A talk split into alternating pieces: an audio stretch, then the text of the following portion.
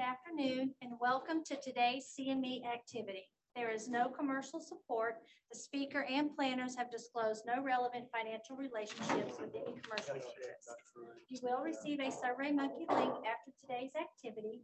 If you are viewing online, the evaluation link will be listed in the chat section. And if you're watching after the fact, you will find it in the description section of the video. It is my pleasure to introduce Dr. Hadia Ahmad. She was born and raised in Atlanta, Georgia, and attended medical school at Morehouse School of Medicine. She is planning to stay with NGHS after her residency program is finished. She enjoys spending time with her family and dogs. Join me in welcoming Dr. Ahmad. Hi, everyone. Um, so for today's grand rounds, I'm going to be presenting on resistant hypertension and looking at new approaches to treatment. I have new disclosures. As far as our objectives for today, we're going to first start by defining what is resistant hypertension. We'll then look, um, understand the role of both endothelin and aldosterone when it comes to the pathophysiology of hypertension and recognize the endothelin pathway as a potential new target when it comes to treatment, and then look at current research investigating both endothelin receptor antagonists as well as um, aldosterone when it comes to the treatment of hypertension. To start, um, the American College of Cardiology and the American Heart Association guidelines currently define hypertension as a systolic of 130 um, or greater or a diastolic of 80 or greater. And this is going to be based on at least two different readings that are obtained on two separate occasions. It is the leading cause of cardiovascular disease and death, and it costs the U.S. healthcare system approximately $131 billion on an annual basis. Now, this flow sheet right here is just going to look at um, different blood pressure thresholds and what the recommendations are for treatment and follow-up. So to start, um, a normal blood pressure is going to be a systolic of 120 or less and diastolic of 80 or less. And at this point, you just monitor your patients on an annual basis. Elevated blood pressure is going to be when your systolic is 120 to 129, but you still have a normal diastolic pressure. At this point, you'll just recommend um, continuing with lifestyle modifications and then reassess your patient every three to six months. Stage one hypertension is when your um, diastolic starts going to the 130, 139 range, or systolic goes to the 130 to 139 range, and your diastolic is 80 to 89. Um, the next step for these patients is actually to calculate their risk for cardiovascular disease. If their risk is less than 10%, you'll just continue with lifestyle modifications and then reassess them in a few months down the road. But if they have a risk of 10% or greater, this is when you're going to start initiating medications along with your lifestyle modifications, and then reassess them in one month and continue to make um, any adjustments. Now, this is going to be very similar to what you'll do for those with stage two hypertension. Um, and those are going to be folks with a systolic of greater than 140 or a diastolic greater um, than 90 when it comes to hypertension, the uh, pathophysiology, it's fairly complex. There's multiple pathways involved. Um, so these are just some of the things that are going to affect your blood pressure. So you can have an increase um, in your uh, activity of the renin-angiotensin system, endothelial dysfunction, elevated sympathetic tone, as well as various genetic and environmental factors. This figure we pulled from a journal. Again, you can see it's very complex, multiple organ systems are involved, uh, multiple pathways are involved. So you can see there's renin-angiotensin, aldosterone, various genetic environmental factors, pH, hypoxia.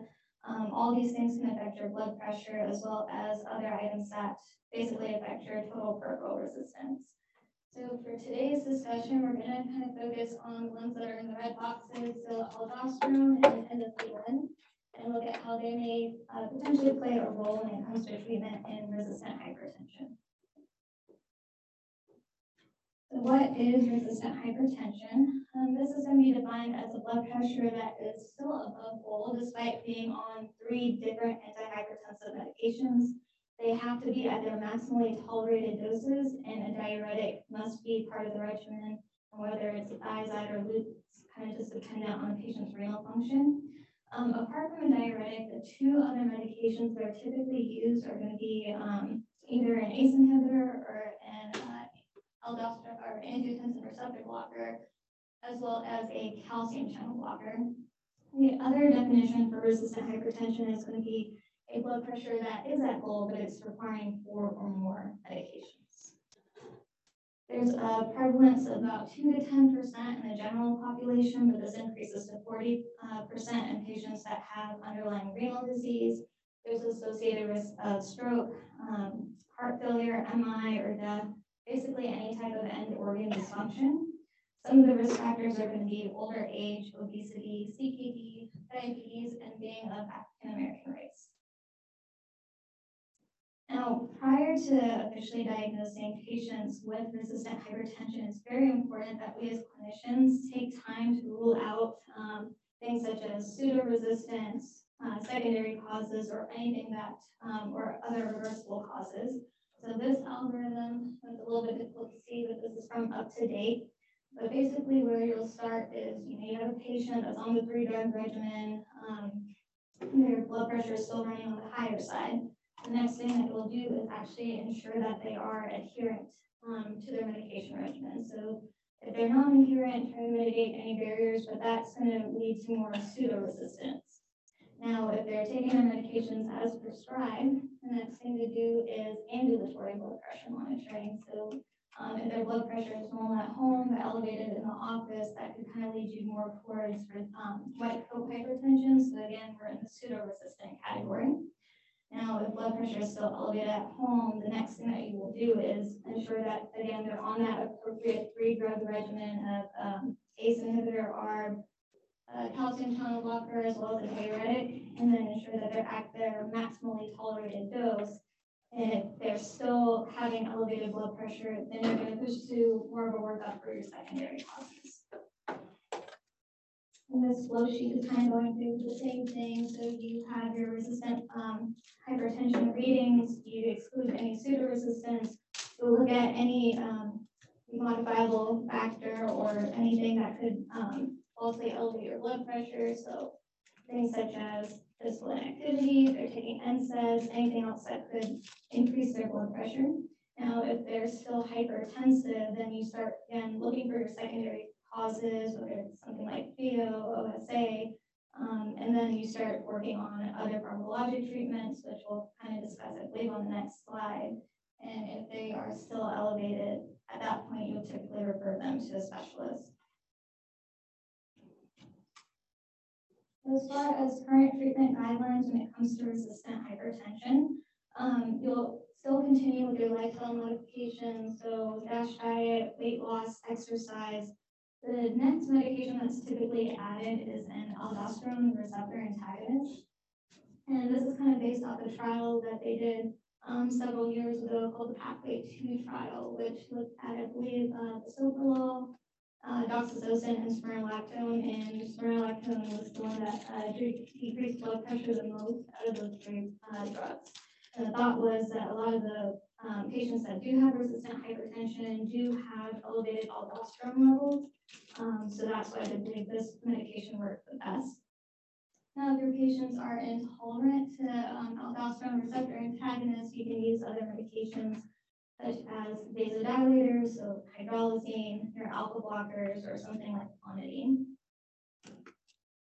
And then this diagram again, just going into there's multiple medications targeting different pathways, and this one's particularly looking at your um, renin angiotensin aldosterone system. So for today's uh, discussion, since we're focusing on resistant hypertension, um, again, there's multiple pathways involved, so there's multiple targets for new medications. So we'll be looking at two different trials. One is uh, Precision, and the other one's BrigHTN. And these are going to be looking at two new medications um, that are in like clinical trial phase that could potentially be used for um, for resistant hypertension. So Precision is going to be looking at aprocitentan, which is a dual endothelin receptor antagonist, and BrigHTN is going to be looking at baxdrostat, which is an aldosterone synthase inhibitor. Now, before we get into the precision trial, I'm just going to go into a little bit of background with endothelin because I feel like um, I personally wasn't as familiar uh, with it before I kind of read on this topic. But basically, this is a peptide that's produced by endothelial cells, typically produced in response to things such as hypoxia, stress, um, inflammatory cytokines. It is a fairly potent, I think it's like one of the most potent vasoconstrictors. And then it regulates vascular tone, it can induce hypertrophy of myocytes, and it can lead to fibrosis. Endothelin can also lead to endothelial dysfunction as well as vascular and cardiac remodeling. It can um, contribute to regulation of soda, sodium and water in the kidney, and it can also stimulate aldosterone synthesis and catecholamine release. So all in all, we can see how endothelin could potentially play a role in um, increasing blood pressure. Now, um, at least two receptors that have been identified, uh, the A and B receptor. The A receptors are going to be located on vascular smooth muscle cells as well as atrial and ventricular myocardium. It mediates cellular proliferation, growth, vasoconstriction, inflammation, and all these kind of lead to those adverse vascular effects. Now, the B receptors, on the other hand, are mostly found on the vascular endothelial cells, and these actually result in uh, vasodilatation as well as clearance of endothelin 1, which is going to be the most active isoform of endothelin. And then it's also expressed in the medulla of the kidney and can, again, help with sodium and water regulation. So all in all, it seems like the B receptor kind of counteracts everything that the A receptor does. However, um, these B receptors can also be present on smooth muscle cells and have very similar effects to the endothelin A receptors. And again, this diagram is just showing that just dependent on where those B receptors are, it can have different um, different functions. And the B receptors can either go into the muscle cells or the uh, endothelial cells. So far, they have made um, several drugs that have been targeting um, these receptors. So there's two classes so far when it comes to the endothelin receptors. Either they're selective for the endothelin A receptor or they um, are dual antagonists and act on both the A and B receptor. So far, they're mostly used um, for the treatment of group 1 pulmonary hypertension. Uh, they've also had some studies in rodents that have shown that dual blockade actually has a lower risk of fluid retention, which is going to be one of the most common side effects of these medications. So um, selective antagonism of these endothelin A receptors has led to um, overstimulation of the B receptors that can cause vasodilatation and vasopressin release. Now, as far as studies when it comes to resistant hypertension, I think they've actually looked at a couple drugs um, from this class. So bosentan and darusentan have been studied in the past to kind of see if they're uh, if they have any efficacy in lowering blood pressure in patients that have resistant hypertension. However, with bosentan, I think that ended up um, being discontinued just because it had pretty severe hepatotoxic effects. And then with darusentan, um, that was actually abandoned after they did a confirmatory study and it failed to show that it actually reduced blood pressure and actually had higher rates of um, fluid retention and edema. Kind of um, like previously discussed, edema, fluid retention, elevated LFTs um, have all been kind of uh, seen with this particular class of medication, and, and, and animal studies have actually seen some teratogenic effects. So the precision trial is going to be looking at this new medication, which is aprocitentan. Um, this one is going to be a dual antagonist, so it acts on both the A and the B receptor. It's actually an active metabolite of a previous drug that was used for pulmonary hypertension. And I think it's of interest now just because it's not um, showing some of the similar side effects to the other medications. So they didn't really see a lot of hepatotoxicity. And then it's also favorable because it has a synergistic effect with some other medications currently used for hypertension. Okay. So to start, um, the precision trial, and this is, um, that stands for parallel group phase three study looking at aprocitentan in subjects that have resistant hypertension. This was a multi-center blinded randomized parallel group uh, phase three study that took place at multiple centers pretty much on every continent um, from 2018 to 2022. And again, it was just trying to see um, if dual antagonism of the endothelin receptor could lower blood pressure in those with resistant hypertension. So the inclusion criteria. So um, these patients uh, that were included, male or female over 18, they had to have a history of uncontrolled blood pressure despite being on three antihypertensive medications within the past year, um, treated with at least three antihypertensive um, agents of different classes for at least four weeks before they did their initial screening. They had to have a systolic of 140 or greater measured by ambulatory blood pressure monitoring, and they did allow um, women of childbearing potential. The only thing is they were pretty strict on um, ensuring that they took regular pregnancy tests.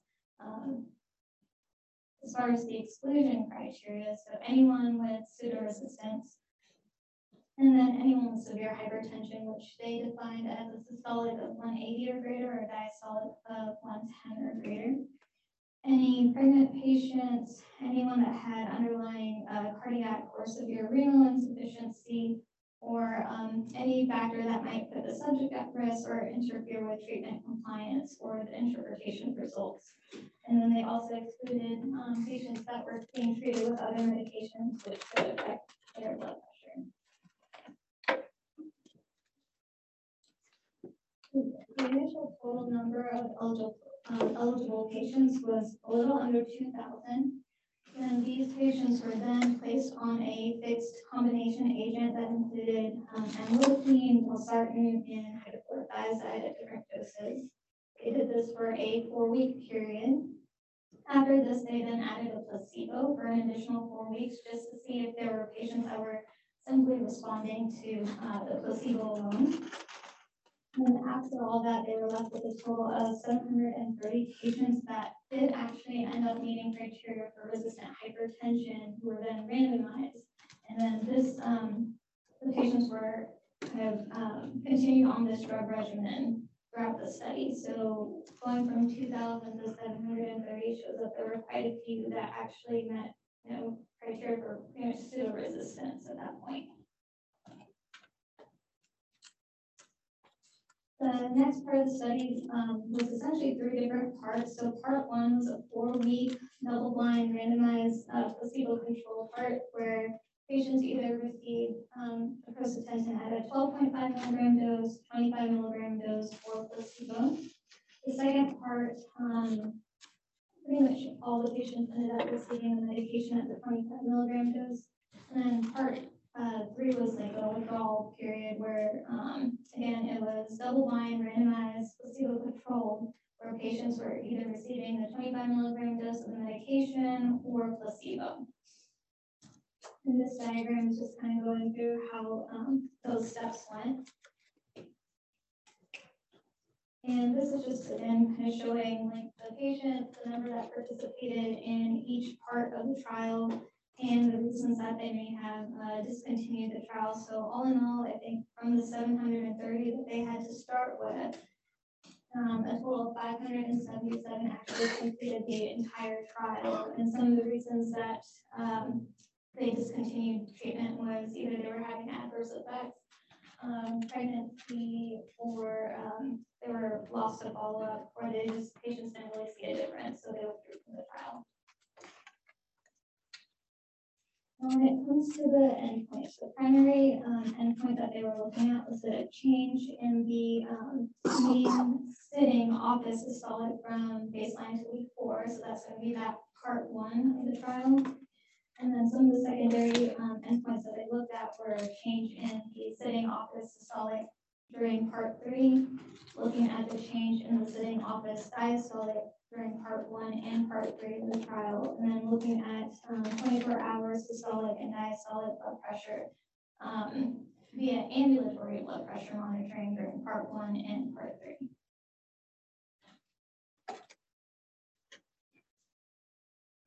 So these are the results. So all in all, you can see during that uh, initial four-week phase, part one, um, pretty much everyone across the board dropped, whether it be placebo or um, those receiving aprocitentan, but the decrease was a little bit more significant in those on the medication. And then once we hit part two of the trial, where even those that were initially receiving placebo were started on the medication, there's a solid drop as well. And then part three is where, um, where they actually withdrew the medication. So half remained on prostaglandin at twenty-five milligrams, which is gonna be the red, and then blue is the placebo. So you can see once they took the medication away, um, systolic began to rise again, and those that remained on the medication, essentially, um, their systolic was several points lower. And this is going to be the diastolic finding, so very, very similar all in all. So I think, um, in part one, when they looked at the systolic and diastolic in office, the blood pressure dropped by, I believe, about four to five points, um, compared to placebo. And then in the withdrawal period, um, the blood pressure actually increased about six points for the systolic and seven for the diastolic in the office setting. So all in all, this um, research has pretty much took this as that uh, there was significant decrease in blood pressure with patients being on this medication. Um, gonna be a little bit difficult to read, but this is gonna be a forest plot doing a subgroup analysis, and basically everything that is um, going to be left of the uh, little dashed lines, we be favoring the medication, pretty much almost all of them, um, all the different subgroups, looking at BMI, race, um, age, well, majority were actually favoring being on the. And when it came to adverse events, um, overall, the drug was fairly well tolerated. Some of the things that they did see were as expected, uh, edema fluid retention, and I think that got up to eighteen percent in those taking the twenty-five milligram dose. Um, but overall, pretty low, um, when it came to any type of hepatotoxicity. And then they did see what they thought was anemia or either, um, hemodilution, which they were thinking may be a result of the edema. So all in all, for this particular trial, it's pretty unique because it did take several steps to rule out patients with pseudohypertension. So that kind of shows us that even in the outpatient setting, we may have to deal a little bit more with um, our patients' scrub regimen to make sure that they actually meet criteria for, for resistance. Um, overall, the drug was well tolerated and superior to placebo when it came to um, lowering blood pressure, and it had a sustained effect at week 40. The treatment effect of aprocitentan was fairly consistent across um, the various subgroups, including age, sex, BMI, race, and geographic area. And all in all, this is just going to provide um, more information on potential use of aprocitentan or different uh, drug classes as add-on therapy um, to those that are meeting criteria for resistance. Now, some additional considerations. So all the researchers are focusing on this particular um, class of drugs as add-on therapy. There are other medications that are still under investigation. And as I mentioned earlier, elevated aldosterone levels are thought to play a pretty significant role in patients that do have resistant hypertension, making um, MRAs an ideal add-on medication. So as of yet, there aren't any um, head-to-head trials against both of these medications because again, the endothelin receptor antagonists do have some effect when it comes to aldosterone. But overall, the um, renin, angiotensin, and aldosterone system is still going to be an area of interest when it comes to new medications. And that is where we come to the uh, BrigHTN trial. So this one is actually investigating uh, baxdrostat, and this is going to be an aldosterone synthase inhibitor. And tells you, aldosterone synthase is going to control the synthesis of aldosterone, which again has been a target for hypertension treatment as um, uh, and it's been um, evaluated in use phase one clinical trials. So just some background, I know we're a little bit more familiar with aldosterone when it comes uh, to hypertension as opposed to endothelin, but essentially functions by um, increasing sodium reabsorption, leading to passive water reabsorption, which um, is going to lead to higher blood pressures. And as I mentioned earlier, there was this pathway two trial several years ago that showed that um, spironolactone was pretty effective when it came to treating resistant hypertension. And this again is going to support the concept that high sodium intake and elevated levels of aldosterone can lead to treatment resistance.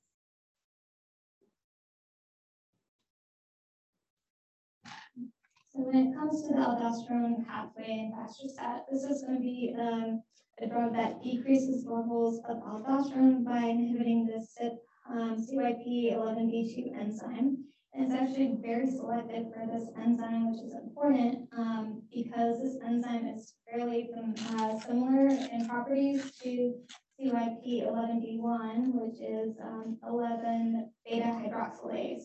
And that's the final enzyme needed in the cortisol synthesis pathway. So we wouldn't want to um, inhibit that, that pathway while trying to target aldosterone.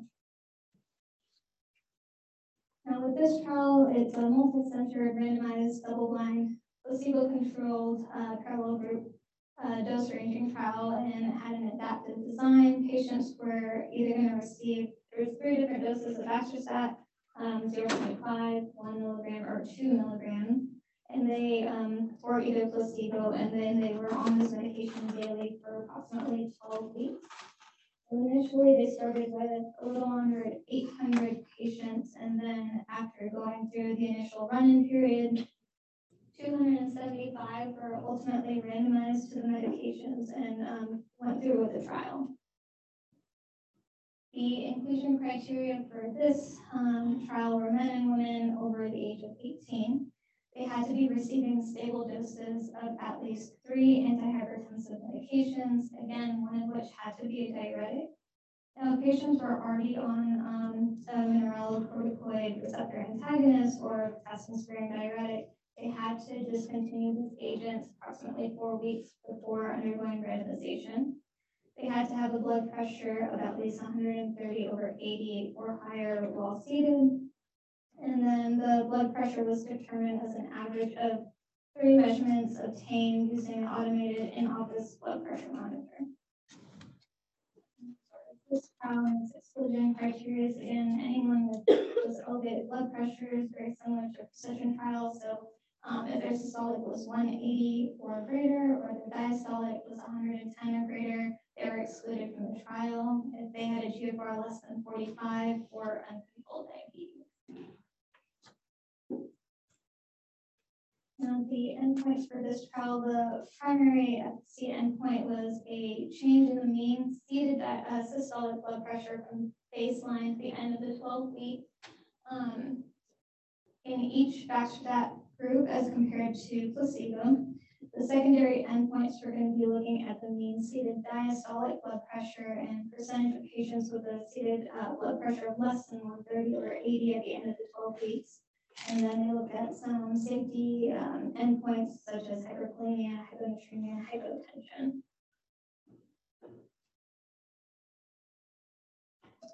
So the results from this one, um, with the placebo group, you can see like a, a nine point drop when it comes to the systolic, and it seems to be more dose dependent with this particular medication. There was a 12 point drop with a 0.5 milligram dose, um, a 17 and a 20 point drop with the 1 milligram and 2 milligram doses um, in systolic blood pressure.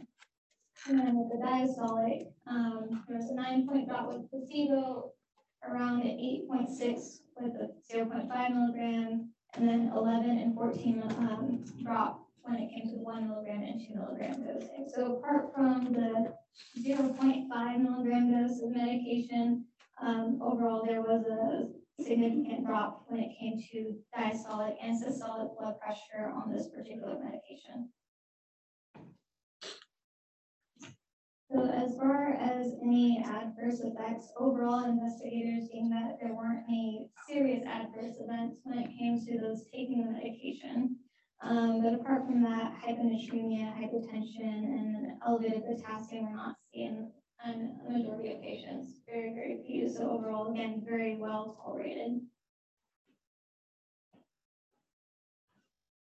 So with this particular trial, um, again, there wasn't really an assessment of benefits or risk beyond that twelve week point. Um, and there weren't really any comparisons to any other of the antihypertensive medications. Um, kind of having an exclusion criteria where the GFR had to be greater than forty-five, like they reduced the risk of hyperkalemia. And then in adults with treatment-resistant hypertension, um, again, aldosterone synthase inhibition with this medication at a dose of one milligram or two milligram daily led to significantly greater reductions when it came to systolic blood pressure over that twelve-week period compared to placebo. So all in all, um, just a reminder that resistant hypertension can have long-term adverse cardiovascular effects, can lead to end organ damage. It has a very um, complex pathophysiology and again, the pathogenesis involves various pathways. So um, the endothelin pathway and inhibition of aldosterone synthase are under investigation as potential targets when it comes for um, comes to medical therapy. And then we still need further studies to determine which is the safest and most effective way when it comes to treating those that truly have resistant hypertension. I just want to say thank you to Dr. Johnson for helping with this presentation.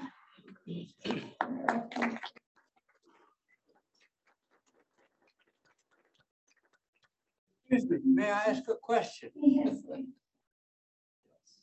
Okay, the question is that, that there have been many studies that show that those people who have malignant hypertension, systolic above 190, and are treated with medication that lowers them to 140, half of those patients, fully half of them, don't take their medicine. And, and that's one of the reasons all these great new drugs, if you're not taking them, they don't work. And, and that's been led to uh, some research, renewed research of um, uh, what de-innervating the kidneys by a, a um, treatment that uses radioablation on the renal arteries. So, that, and that that's in response to the fact that these proven medicines have been phenomenal, but the patients just don't take them. So I actually haven't really that procedure before, but again, I know that's been an issue, and even with those being diagnosed with resistant hypertension, a lot of them ended up being excluded because there was some component of um, treatment adherence and although I, I totally understand your point, but I wasn't actually familiar with that procedure. So yeah, they do renal um, denervation therapy. And so that's actually becoming very popular for a lot of different things. Is basically to knock out the nerves to, you know, basically see if it improves treatment. We're seeing that in congestive heart failure too, uh, as an upcoming therapy. Um, so in a lot of different fields, they're trying that, but I think, you know, the less invasive approach still remains medication. But definitely, you know, if patients aren't taking the them, medicine. you know, it, it's tough to see, you know, if the medicine's effective.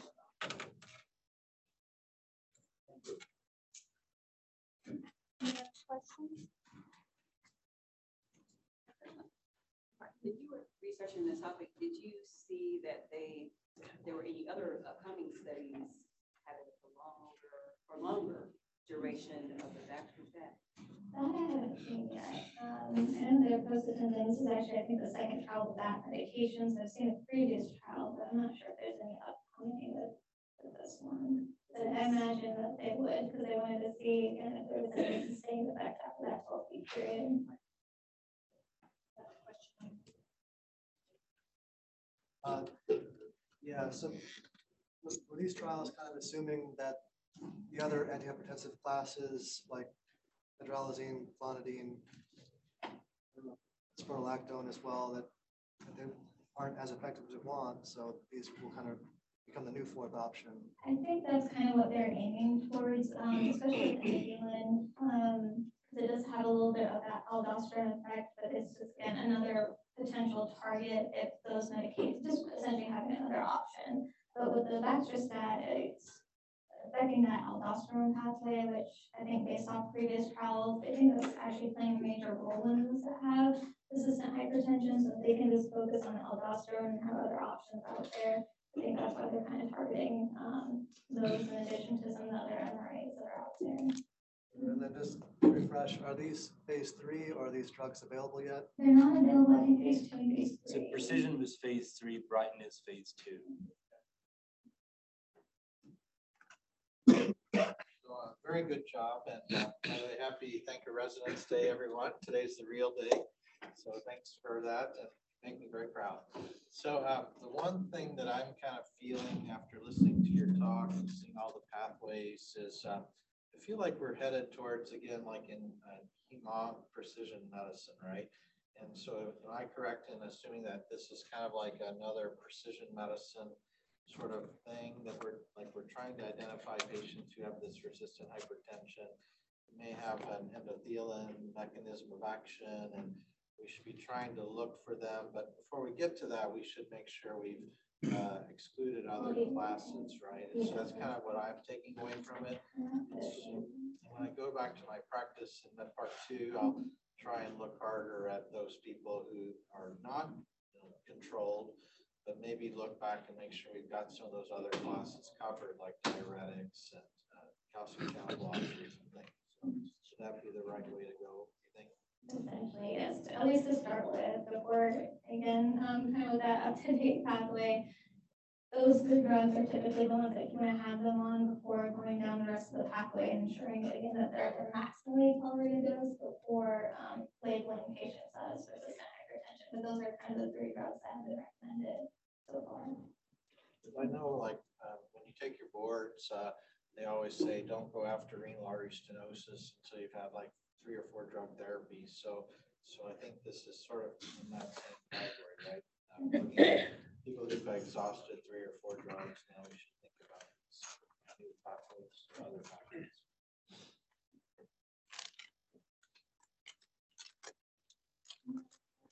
Comments?